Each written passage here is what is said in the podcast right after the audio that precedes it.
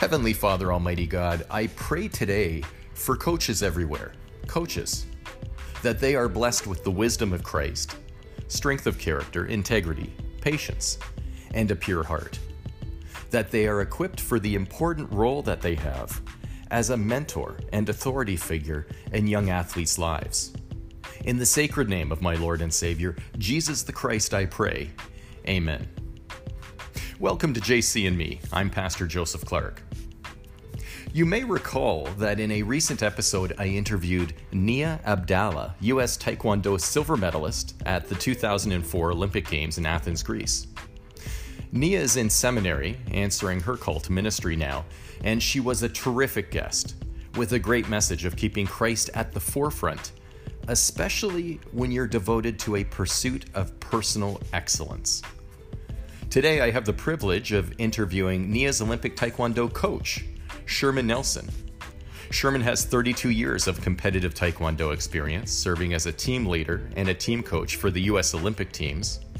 He's also an ordained minister at Carolina Missionary Baptist Church. During our interview today, look for his words on not dimming our lights when in secular settings and remaining Christ centered in our ambition and personal pursuits and personal development. On the line with me today is Sherman Nelson.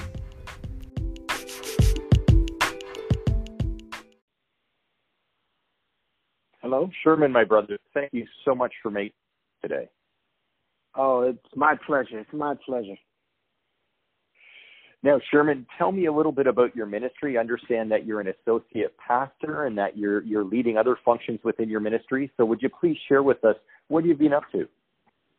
Sure. Um, I am an associate pastor at Carolina Missionary Baptist Church in Fort Washington, Maryland. Anthony Moore is our senior pastor, and I lead our digital worship, uh, our digital worship team. So I'm the digital worship pastor, um, which means I'm I help to um, design and format our digital worship experience. Of course, our pastor is the, the senior pastor. He teaches, um, but I work with him and with our minister of praise and worship to make sure that we are getting the gospel out in a relevant and refreshing way so that people via their phones, tablets, or computers are still able to know that Jesus is Lord. And I imagine as a digital pastor, I mean, that must be a very creative function as well. What are some of the challenges that you face in doing that? Oh, my goodness. Um, uh, one of the biggest challenges is perhaps the depreciation of attention spans. So with the with the proliferation of social media and we're just literally inundated with images and images and clips and videos, people's attention span is short. So we're constantly looking for ways to get uh, people engaged long enough to hear um, some life changing word from the Word of God, but at the same time making it interesting enough that they would share it um, and talk about it with their friends. I liken it to if you go out and have a really great burger, um, you don't have any qualms with telling everybody you run across and if you want a burger, I need you to go get this burger from place X. We want to present the gospel in such a way that people are, who see our broadcast or who log on and tune in to us or catch one of Pastor's podcasts are like, yo, there is a word that is so rich, you just got to go get you a piece of that word. And that's that's kind of what drives um, how we try to frame our digital experience. And do you find, I mean, obviously, the main emphasis, as you said, is on the actual message as opposed to the technology distracting from that message. So, with technologies, new technologies ever emerging, uh, it must be a challenge at times to be able to stay on top of the latest and greatest and whatever is out there in terms of apps or in terms of online experience. It's it's it's a full time job, and we have um, the young lady who manages our social media and who manages um, our digital marketing and all that. She is an absolute wizard um, at knowing how to optimize our our um, platform usage, um, how to cross broadcast. She she understands all of that. So what it really takes is having an excellent team, and we have a phenomenal team um, at our church, and it takes all of us doing our respective jobs in our individual lanes that gets that keeps our church moving, that keeps our um, congregation moving, and most importantly, it keeps the word of God. We keep putting the word of God before God's people. Amen. God bless you for that. Now, switching lanes for a moment over into your uh, career as a Taekwondo uh, coach, and in particular with the Olympic team, Nia Abdallah, who is a former guest on this show, had spoken so highly of how you were able to continue putting Christ in front of her while she was training, while she was preparing for uh, her uh, Olympic medal. So I wanted to ask you a little bit about that. And, and uh, for one, for one thing, how long have you been coaching? Um, I started coaching in 1994, so I guess we're 26 years, 25 years. I haven't really coached in 2020, but 25 years of coaching. I've been doing Taekwondo for 34 years, um, uh, and I love it. Um, coaching is an extension, I think, of I believe of the the teaching and preaching gift that God has given me. So it's it's a natural transition to the same way I teach a Sunday school or teach a youth ministry or preach or teach a message. It's the same way you have to articulate um, when you're coaching. Um, I also taught in the public school system, so teaching has always been a part of who I was. Um, and I've had a tremendous career in Taekwondo. It has it has been phenomenal. Nia is one of my daughters in Taekwondo, and I love her completely, um, and I'm so proud of her. But we made sure that Christ was central in our training, um, and everything we did. You know, did we pray before every single practice?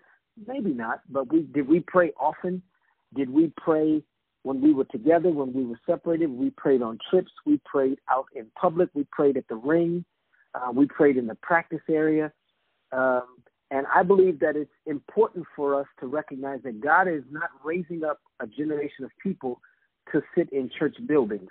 He's raising us up to go into the marketplaces and go into the sport arenas and go into the competitive areas, to all the highways and byways that our light might draw attention not to us, but to the God that's in us. Sherman, how many years have you been in ministry? Um, I started preaching in 1998, and I got ordained three years ago, two years ago. Um, so I've been preaching for 22 years. I was the first youth pastor at our church, um, and I was in that position for nine years and then transitioned to serve as senior pastor in a different capacity. And that's evolved over time. Um, and after ordination, you know, we toyed around with the digital platform, and this current um, pandemic has forced us to completely go to it. And so I've evolved again in my service um, to Christ, to the church, and to our pastor. So it sounds to me like you've almost been preaching as long as you've been coaching. Is that correct? Yes. Yes. All right. that and, is wonderful. And, and, I was I was just going to say that it, there's a lot of overlap in the calling. God called me to, uh, I w- and I was still competing at that time too. So I was coaching, competing, and preaching. Um, and God transitioned me to leadership positions on the U.S. national team staff after that in the early 2000s, and it was just again God wove a, a simple thread through my whole life, and that is lead other people, and while you're leading them, don't leave me out. And how many Olympic athletes would you have been responsible for coaching through the years or preparing for Olympic uh, events or oh. Olympic class events? Um, Olympic class events, um, probably one, two, three, um, Youth Olympic gold medal, four, five, um, probably five or six athletes who were competing at the uh, World Championship and or Olympic level, including Nia and and you know, for example, I have a bit of an idea when talking to Nia about, you know, I love that phrase, how you kept things Christ centered you know, in the training. And so, would you be able to? Now, this might be challenging. Give me an example of how you can keep things Christ centered in such an intense sport with so many demands and such competitive spirit. How do you keep that Christ centered? Um, well, and and I pushed I pushed Nia really hard, um, but I push all of my athletes hard because I believe God gives us a season to do a thing, and when we when we're in that season, we have to do it. You know, He says, "Do everything as unto the Lord." So He is an awesome God. He deserves an awesome effort. So I remember one day we were training in in DC in a rec center, and she was doing a drill she did not particularly like, um, but she it was a drill that I knew was beneficial, and so we're we're going up and down the floor. We've done maybe 12, 13 rotations of this, and I know that physically she's spent. And so, um, as we as we're kicking, and I see the kicks lag, I'm just saying to her, "You can do all things," and she has to respond to me through Christ who gives me strength. You can do all things through Christ who gives me strength. Come on, faster, kick faster, kick harder. Give me one more round. Give me one more round. And I always lead with, "You can do all things, Nia," and she would respond through Christ who gives me strength. Let's go, let's go, let's go, let's push, let's push. And that that isn't trying to over spiritualize the technique, but it is definitely putting Christ at the head of the motivation. We have to remember that He has given us the capacity to do everything He's called us to do. And I believe He called her to be an Olympic champion, to be a representative for Him. Um, and it was my job to keep her mindful of that. And did you ever have to coach athletes who didn't respond to that, perhaps athletes who were atheists and unbelievers? Oh, I've coached many athletes who are non-believers, and God is God is is is kind enough to give me the the discernment to know that I don't have to give them you can do all things through Christ, but they get come on, hey, how bad do you want it? I really want it. No, do you really really want it? No, yet do you really really want it? Then you got to really really work. Every really is a level of work. So you said you wanted three levels of work. You have three levels of want. Then you need three levels of work. So I take the same principles without necessarily attaching a scripture to it um, to motivate and push them because they've got to they've got to be able to tie the desire to the output, and your output lines up with your desire, then we have a greater opportunity to see the results that we want. You know, Sherman, I was interviewing a uh, a sister in Christ the other day, uh, the other day for one of my uh, recent episodes. Her name was Corinne DeGroot, and Corinne was a uh, a young police officer up here in Canada, and she actually went on to become one of the uh, American Gladiators. She was one of the cast of American Gladiators, the syndicated television program. Uh, she went on to be a world champion, uh, Women's International Boxing Association title holder, and I think she was uh, top ranked. And she was talking about when I asked her how did you come to Jesus Christ? She said, it was through my coach. And she was uh, molested and abused as a young girl. She had a very unfortunate adolescent period that she went through and actually uh, attempted suicide.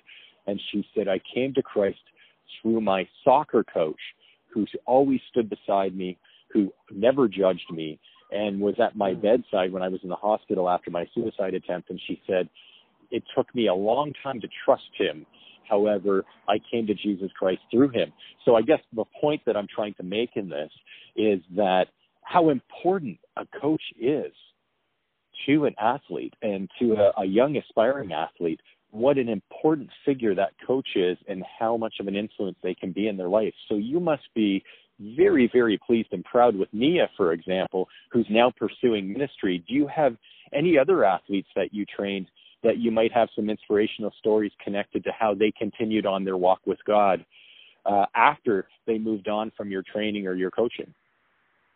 Um, oh wow! I, the the question is, is how do I sift through a story succinctly enough to tell it in the little bit of time we have? Um, um, uh, I have worked. I've worked with um, a young man, and we met at a camp and we got to train together. We formed a rapport, um, and then an event came, and he needed a coach, and I was like, ah, I'm happy to coach him. It's no problem. We coach him at the event. He wins a gold medal at the event, um, and then they move away, and I'm not able to necessarily coach him, you know, anymore. But I'm always seeing him at events and checking in on him, and then I'm watching him have success and do well at events. Um, and then he comes up to me one day and says, "Hey, coach, uh, I just wanted to tell you that I'm going to get baptized." And I was like, "You're going to get what?" And he was like, "Baptized." And I thank you for always, you know, you would pray with me and pray over me, and I didn't even know that I needed or wanted prayer. I just did it because I had seen you doing it with other athletes. Um, but it was it was those unintentional or unplanned. You know, you can you can plant a seed and you you don't see a shoot pop up, and then you walk away thinking, well, I guess that seed didn't work. Um, but sometimes it is just God extending the time, but He always honors the seed that was planted. And so it's it's those moments that make me say, Lord, I'm so grateful that you one let me do this sport that I had some success success as as an athlete, but I had the greatest moments when I was in the coaching chair. So you gave me this sport that I loved. I've traveled the world doing it. Two, you let me run, you let my life intersect with other people's lives. And you were able to be glorified. You were able to be identified in my life. And if if I can have those moments, then my life has been worth living. Well, it sounds like you certainly have glorified him through your activities in, in all respects, you know, in, in, in all of your callings. You had referenced a moment ago that you also were an educator in the public education system. So is there a place there too, because you're in a country where there's a division of church and state when it comes to the education system, is there still an opportunity for someone like yourself who is an educator to be Christ centered in the teaching, or is that something that you have to kind of keep to yourself when you're in the classroom? I say unequivocally not. There is no reason for you to dim your light just because you're in a secular setting. Now, what, what you don't do is you may not proselytize while you're in a classroom. So you're not handing out tracts, you're not making people recite scriptures. But God has, I don't believe that that's how God called us to evangelize. You know, first He said, they'll know you're my disciples by your love for one another. It's how we interact first within the body of Christ, but how do we treat people? You know, how do we resolve conflicts? How do we um, manage and mitigate risks and threats? You know, I was teaching in an inner city in the public school, and there were, like most public schools in the inner city, there were always conflicts. And the question is always, how do you resolve those? How do you handle those? Hey, man, do you come on? I know you want to fight this little boy, but come walk with me. Man, do you know that you are an image bearer? Who's the president of the United States?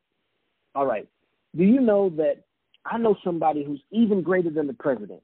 And the person that I know who's even greater than the president made you and wants you to be his son, man. He wants to adopt you so that you become the first child. You have more rights than the president's children, more rights than princes and princesses. But you you got you got to not get caught up in in in fighting people in hallways and arguing, being rude to your teachers. And you can do all of that in a way where you're not ex- explicitly telling a person they need to confess to Jesus Christ. But you can plant that seed of, man, you can be so much more. You were made to be more. You are fearfully and wonderfully made.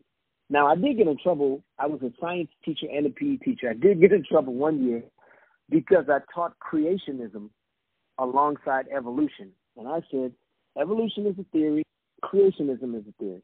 I'm going to teach both theories and I allow my students to discern what makes more sense to them. And they were like, uh, Mr. Nelson, we need you to just teach the science book. So I did get in trouble one year, but I think I might have overreached a little bit that year. well, on the other end of this line, you're talking to somebody who's, who's grinning from ear to ear over everything you just said. So, yeah, thank you. I, I don't think anybody could have said it any more perfect, especially when you're saying you do not have to dim your lights in a secular setting. You're quite right. So if you're going to get slapped on the wrist for anything, uh, that's a good reason to get your wrist slapped. oh, absolutely, absolutely. I'm, I'm, I proudly, I proudly take rebuke um, for the cause of Christ. Absolutely. Yeah, and, and, and as would I, absolutely. So tell me a little bit about your walk. At what age were you saved, and and uh, was that through family? Was that through friends? Through a coach? How did you come to Christ? So I was um, raised raised in a in a Lutheran church. Um, all of my life, I remember being in a Christian setting, um, and I didn't have. I don't really have a memory where I wasn't in that space. And um, so I got baptized early, and you know I learned the learned the catechism and learned the books of the Bible and learned all that head knowledge about God. Mm-hmm. Um, I'm sorry. And then I got to college, and like most people who get to college, I went uh, sideways. and I yes, began to sounds familiar. Yeah, I began to yeah, I began to to, to dabble. Um, but then one day, a friend of mine invited us to go to church with him on an Easter Sunday, and it was maybe fifteen or twenty of us got together out of the dorm, and we got up and we went to church with him. And this was in 1991 or 92 and I went to visit Carolina Missionary Baptist Church, and I went to visit Pastor Anthony Moore, and I was like, huh, okay, I think I'm gonna come back to this church. And I joined church and got rededicated to Christ in 1992. Um, and this was as an adult, and then began to try to serve the Lord diligently and and for real. Um, and then I was um, I knew I felt that God was calling me to ministry, but I tried to do everything else but that because I was like, well, I don't want to be a preacher because that's you know that's that's not playing. I, I just want to kind of dabble. I don't know if I want to marry you, Lord. I just want to date you a little bit. So I um, played around with and you know played around. I I, I sang in the choir. I, we started a dance ministry and we did that, and then I taught in the school of um, education, Christian education, and then I was a deacon. Um, and then I was like, you know what, Lord, none of this is fulfilling to me because I'm not doing what you really called me to do.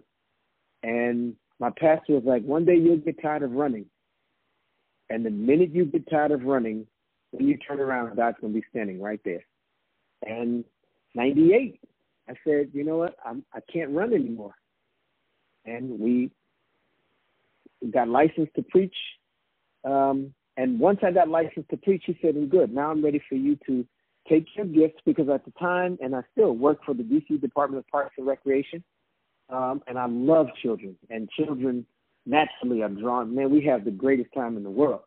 Um, and he said, "Good, because we need a youth pastor, because we need somebody to intentionally develop our children, and that somebody, sir, is you."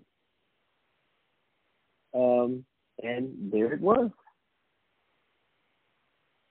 And you know what a great, inspirational story, and I just love the way you tell it. You know that you're you're kind of dating and you're kind of playing around, but yet you, you weren't fully committing yet. But that's our walk. Like it's it's interesting whether I'm talking to somebody who I'm ministering to, or interviewing somebody on the show, or just you know bumping into someone.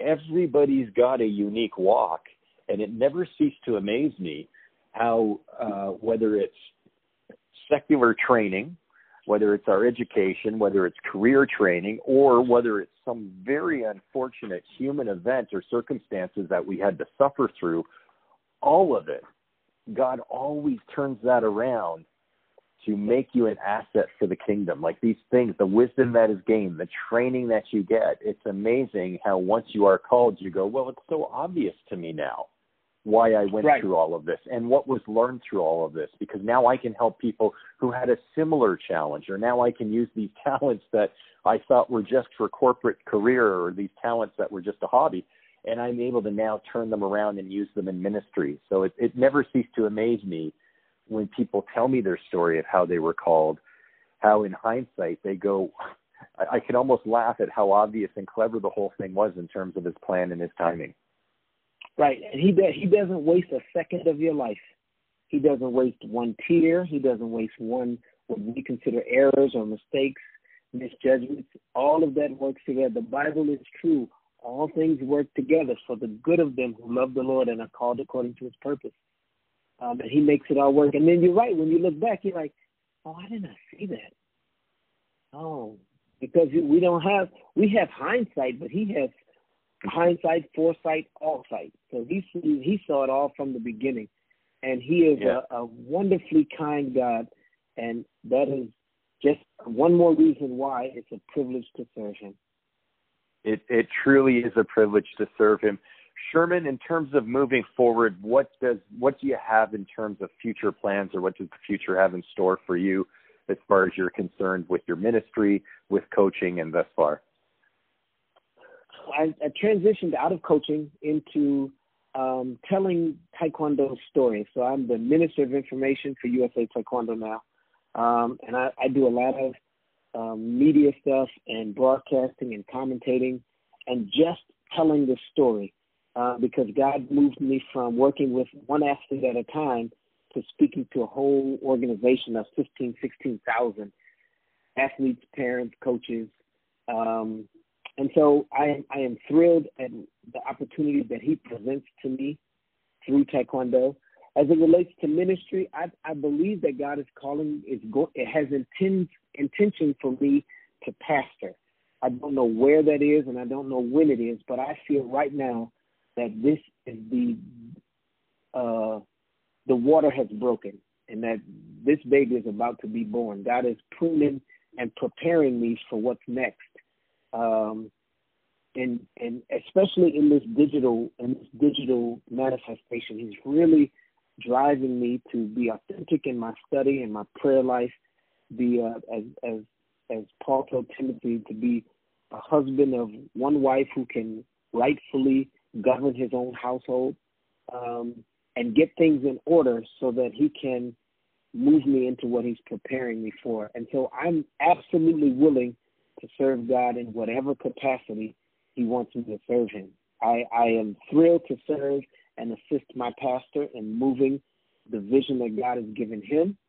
Um, and if that elevates me to to govern his people and to shepherd his people, I will accept that responsibility humbly and lean on him even more and lean on every one of you that that, that I know who has this experience um, that will help me do right by the people of God.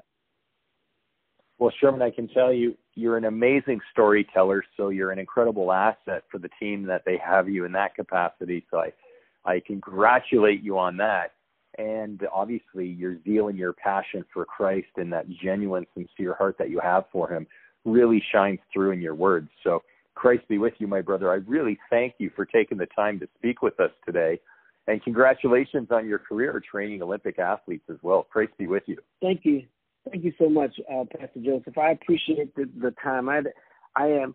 I, I love to tell this story because he's the star of the story, and I really like to cause people to see him in another light and say, you know what, if he did that for that crazy boy down there in Washington D.C., he can do that and more for me. So thank you for the opportunity. You're most welcome. God bless you, my brother. God bless you too.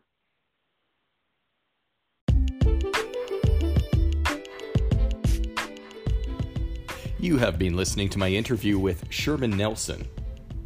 Matthew chapter 18, verses 19 to 20.